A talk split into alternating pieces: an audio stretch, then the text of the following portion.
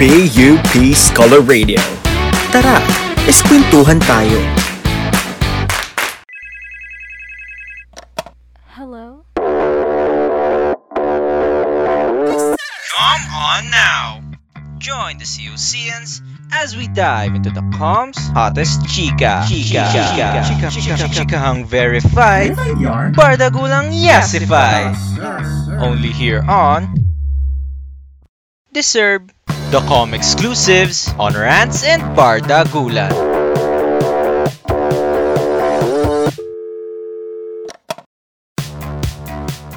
Kumusta mga kumars at kumpars? Another day, another sleigh. Isang mapagpalayang araw para sa ating lahat. Ako si kumparing Kevin. At ako naman, si Kumaring Marunyo at kami ang inyong makasama today. For today's video, kumaring Maru, ang ating com exclusives ay very much needed. Totoo yan dahil nga kakatapos pa lamang ng 2022 presidential elections.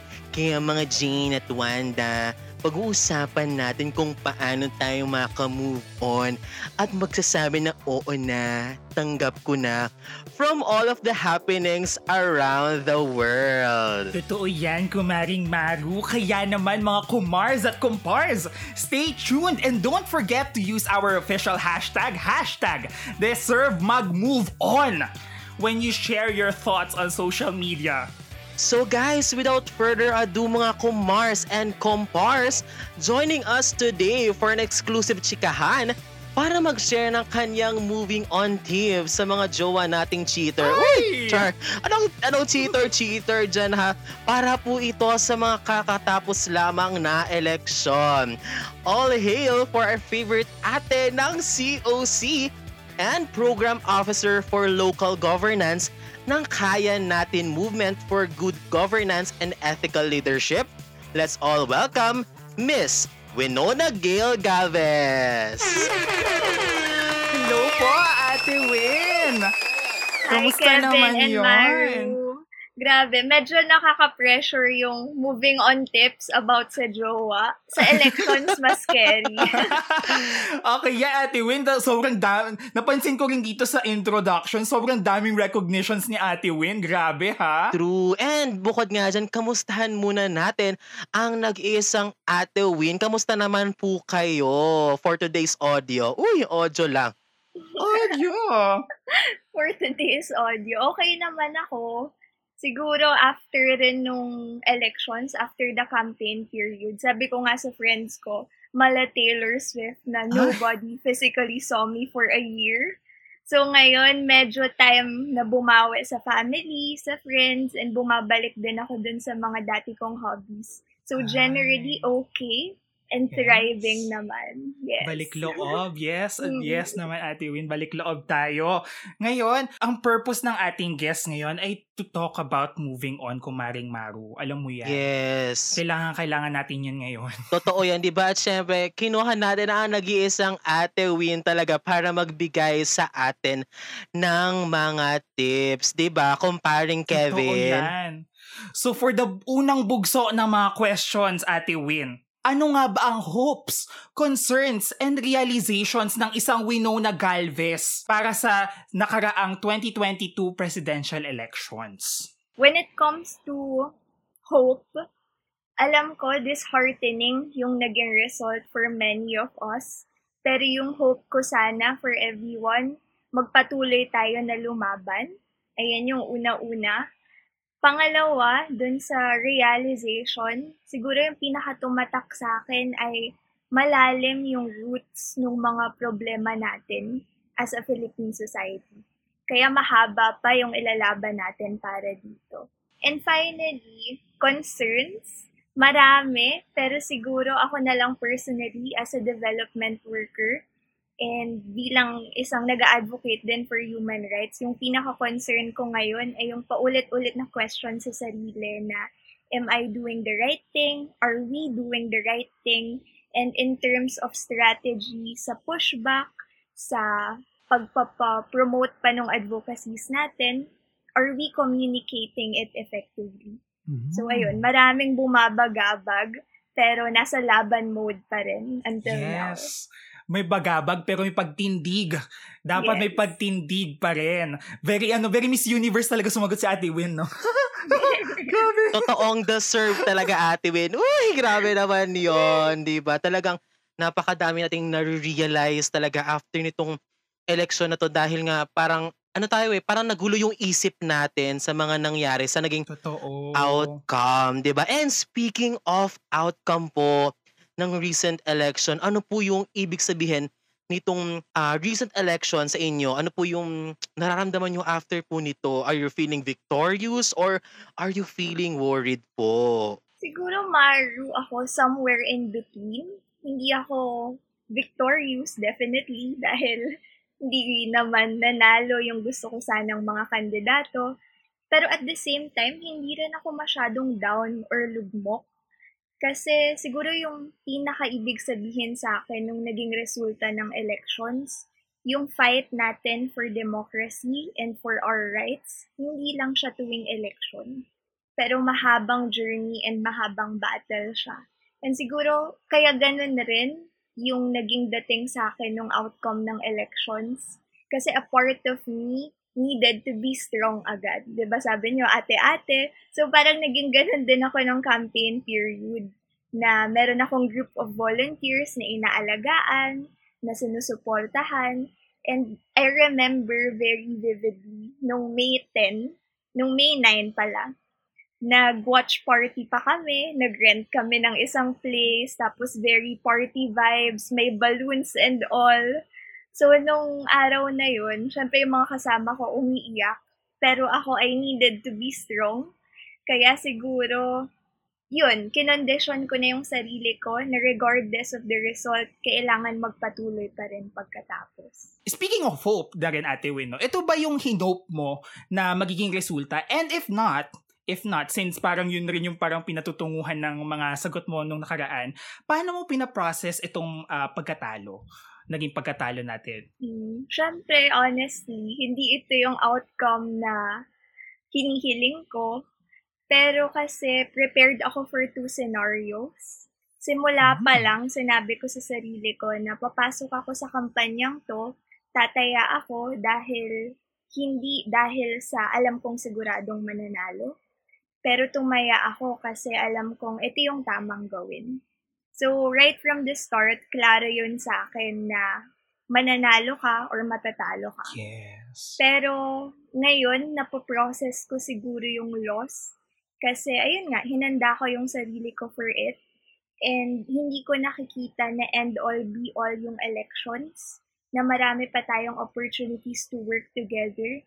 And malaking support system din yung mga naging kasama ng campaign, yung mga friends, yung family ko, na kahit lola ko na senior citizen, kahit mga kapatid ko na hindi pa voters lumabas, sila rin yung nakakatulong sa akin ngayon na okay lang yan, natalo tayo dun sa election, pero marami pang ibang taon para bumawi. At hindi lang yun every three years or every six years, pero every day na pwede tayong bumawi. Ay, kurik na kurik ka dyan, ma- Ate I'm Win. sorry, I get so teary Naiiyak na talaga siya. pinag-uusapan. Oh my God. Char lang, pero ayun nga po, di ba? Siyempre, medyo masakit yung mga nangyari. Kailangan nating mag-move forward. And speaking po ng moving forward, ano po yung plano natin kung paano po tayo mag-move forward, Ate Win? OMG, ito na, the million dollar question. Siguro to start answering that question, naalala ko, uh, just last week, nasa Baguio kami for a youth conference. Tapos may isa sa mga speakers doon, yung topic kasi ay civil society and governance, tsaka kung ano yung naging impact sa elections. May nagtanong sa kanya, kay Miss Tanya Hamada, na ganito na lang po ba? Paulit-ulit na lang ba yung cycle na merong maayos na administration, tas mag elect ng hindi okay, tas babalik na naman, uulitan talaga yung history, literally. Mapipigilan ba natin yung cycle? Or will it ever stop? Tapos, parang nabalik ako dun sa reality when Miss Tanya answered na hindi talaga siya titigil. It's a never-ending cycle, pero kailangan lang we just have to know how to situate ourselves. Na kapag yung na-elect na leaders, hindi nila nire-recognize yung mga karapatan natin, anong gagawin natin? So I think for us, collectively, how we can move forward ay i-identify natin ano yung iba-ibang roles na pwede nating gampanan. Kasi hindi lang naman yan isa. Parang I can answer it for myself, pwede akong mag-move forward, tuloy pa rin sa development sector, pero iba-iba kasi tayo ng landas na tinatahak So I think the best answer to that is alamin natin paano pa natin mapagpapatuloy yung mga pinaniniwalaan natin, yung advocacies natin na naiba lang yung konteksto, na mas challenging na at mas kailangan ng pushback. Yes, talagang Oo. kapag ka alam mo yung prinsipyo mo, talagang alam mo kung saan ka talaga Mm. papunta, 'di ba? Oo, meron kang meron kang tinatayuan na foundation basically, kumaring Maru, 'di ba? Yes. And to deepen our conversation, guys, mga komars and compars, alam naman natin lahat how disinformation and misinformation played a huge role when it comes to the outcome ng nakaraang eleksyon. Now, guys, the question is for Ate Win, amidst the worsening cases of disinformation, what are you most afraid of or hopeful for the recently inaugurated administration? Pinakatakot ko on disinformation, takot ako na burahin, tsaka ibahin yung kasaysayan. Kasi 'di ba alam naman natin na whoever holds the power controls the narrative. So ako, yung una kong ginawa right after the elections, nung nakita ko na yung Adorna Publishing, nag-sale sila nung bundle na for kids. Yung merong progressive books doon, pero tailor fit siya para sa mas batang readers. Ginawa ko, nag-order agad ako. Tapos, sinabi ko sa mga kapatid ko na basahin nila yon Kasi meron akong, puro minor yung mga kapatid ko, 15 years old, 12 at saka 10. And pinaka nakatatakot ako dun sa generation nila na yung pinag-aaralan natin ngayong kasaysayan, ang dali-dali lang nun ibahin para sa kanila. And kaya naman natin na labanan pa yung mga forces na binubura yung kasaysayan na yun. So, ayun yung una kong ginawa. Talagang protect the kids muna and hopefully mas meron pa tayong malalaking efforts on an institution level na pwede nating protektahan yung history. Kasi I ultimately believe na napakahalagang identity natin yun as a nation and as a Filipino people. Alam mo, Ate Win, sobrang tumatak sa akin yung sinabi mo kanina na parang ano eh, whoever controls the power controls the narrative. Sobrang ganda nun. So, uh, connecting that to our next question, how do you think disinformation and misinformation had affected yung result ng 2022 presidential elections? Alam mo, Kevin, may moments ako after nung election na sinasabi ko, ba't ba kasi nauso yung disinformation na yan? As in, sobrang frustrated ko. Pero ngayon, processing it, talagang naging parte na siya nung pag-advance din ng democracy natin. So, I think ngayon, advance na yung mechanisms, yung mga gumagamit ng ganong klaseng forces, mastered na nila yung machinery. And may isa akong nabasang article na sinasabi ng mga communications analysts na yung Philippines daw, patient zero tayo. So, testing ground tayo ng mga disinformation campaigns. Lahat ng mga bagong propaganda sa atin muna tinatry. Nakakalungkot pero totoo. Pero, dun sa question mo na paano siya nakaapekto sa resulta ng elections, I think very rampant at talagang nararamdaman natin kung paano nila pwedeng i-control yung mga kwento o yung mga balita. For example, they can easily target and discredit a candidate or an individual para sa personal nilang interest. At ayun talaga yung pinakamalaking impact dun sa naging resulta ng elections. Iniisip ko nga eh, what if never na imbento yung disinformation? Sino kaya yung presidente natin ngayon?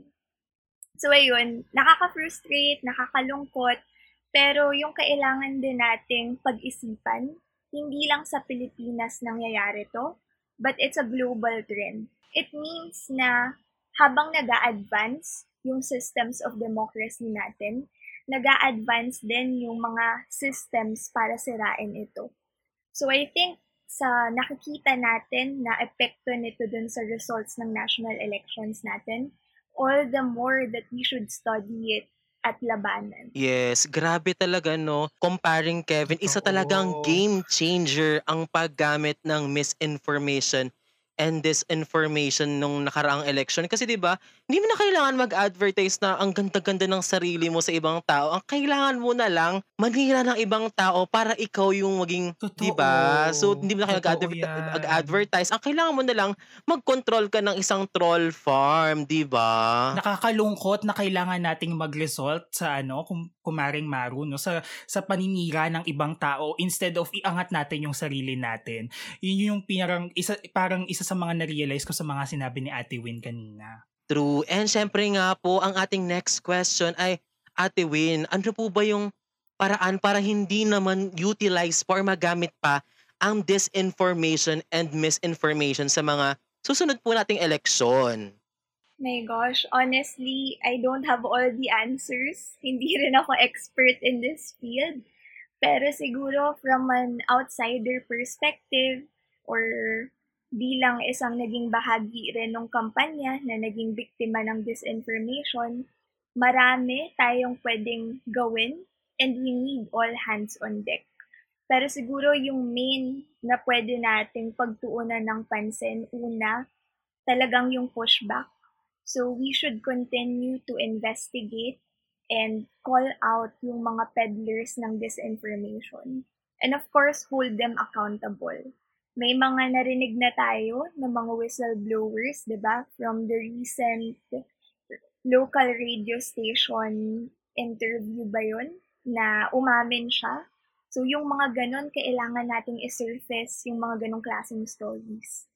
Pangalawa, we should explore new approaches in countering disinformation. Sa palagay ko, yes, effective yung mga fact-checking tools, pero we have to go beyond it. Kasi nag advance yung mga kalaban natin na peddlers ng disinformation. Kailangan pantayan natin sila doon. So habang yung means, yung mode of communication ng mga tao, nagta-transform na siya into bite-sized content like yung mga TikTok, mga one minute or less, kailangan tayo din mag-explore sa mga ganong klaseng counter sa disinformation. And lastly, siguro, or hindi siguro, but I'm sure na kailangan natin ding tignan how we can institutionalize laws and policies na talagang lalabanan at pipigilan itong paglaganap ng disinformation. Mahabang debate siya kasi marami nagsasabi na kapag bumuo tayo ng mga batas tungkol doon, it would be against our freedom of expression. Pero naniniwala ako na merong work around doon.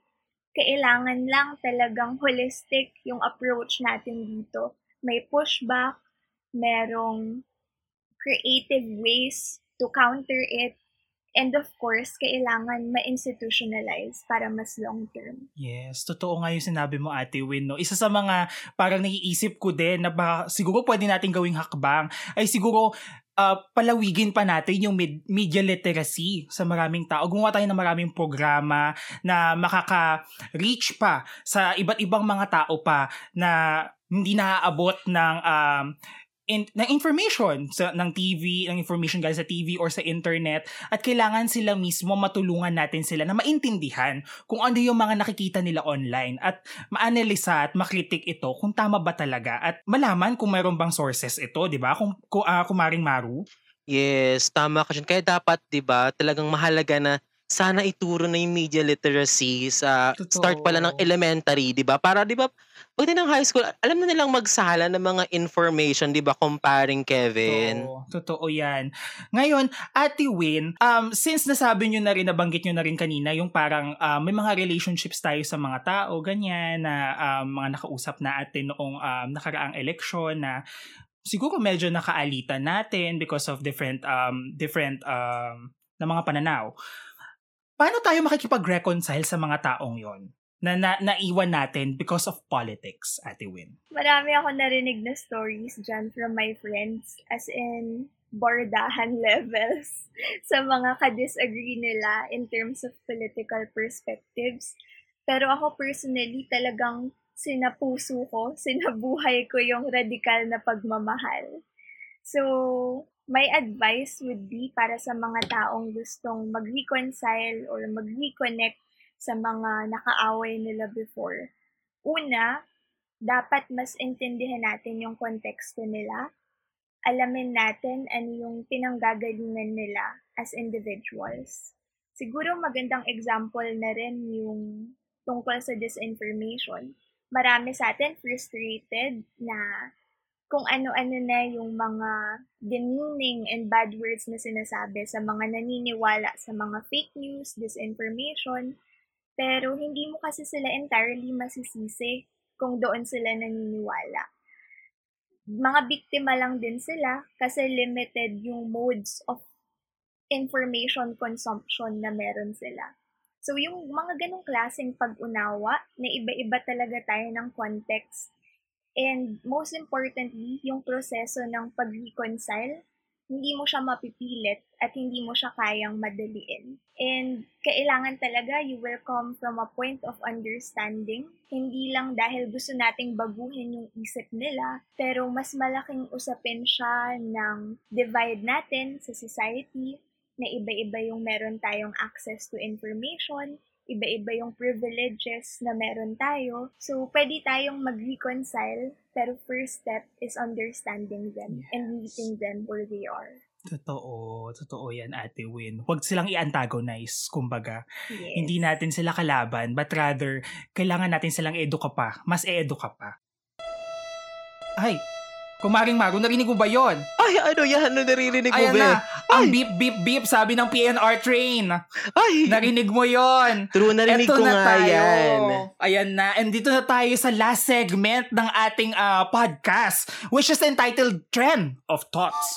Now that we are down to the last part of our topic, welcome to our Trend of Thoughts. Ating hihimayin ang mga punto ng ating talakayan. Dahil dito, hindi natatapos ang realizations natin, Ate Win. For the first question sa ating segment 3, if there is only one great takeaway that you got from the recent 2022 presidential elections, considering how misinformation, disinformation, and all the things that happened were used as a political machinery? Ano yung great takeaway mo? Siguro yung isang quote from Liway na hindi naman magtatagal ang kadiliman. So, yung pinaka-lesson ko dun, bilang mga Pilipino, yung history natin, pinakita sa atin na matatapang tayo, na kahit ano kaya nating harapin. So ngayon, ito pa ba yung hindi natin kakayanin? Kaya wag tayong matakot at wag tayong panghinaan ng loob. Oo yan. People are sheep eh. Parang ang dalili kasi nilang mag-conform sa sinasabi ng ibang tao. Tapos parang isa to sa mga naging takeaway ko kasi parang kaya sobrang daling mag-spread ng disinformation, kumaring Maru Ate Win, feeling ko. Kasi ang dali talagang maimpluwensyahan ng mga tao. And I guess nakakalungkot na may ganun tayong ah, tendency na madali tayong maimpluwensyahan. Pero siguro panaigin natin yung pagiging um, critic natin sa maraming bagay. Isa yun sa parang dapat nating ah, bigyan ng ah, pagpapahalaga ngayong mga panahong ito, lalo na ngayong mga panahong ito. Yes, sabi nga ni Ate Win kanina, radikal ang magmahal at patuloy tayong titindi. Grabe naman yon. And ito na nga po, Ate Win, syempre moving forward, kailangan may next step tayo dyan. Is there any next step that you would like to suggest po sa ating mga listeners? Next steps together, magpatuloy tayo. Let's do what we do best in our own communities and in our own circles. Hindi lang iisa yung muka o hindi lang iisa yung forma nung tinatawag natin na resistance, pero iba-iba siya ng anyo. So, kung teacher ka or educator ka, baka nasa pagtuturo ito ng history sa mga estudyante mo. Kung broadcaster ka, baka nasa paghahayag ito ng katotohanan kahit na most of the times ginigipit tayo at tinatakot. Kung mas nakatatanda ka, Baka nandun yun sa pagpasa ng mga lessons, ng mga kaalaman mo sa bagong henerasyon.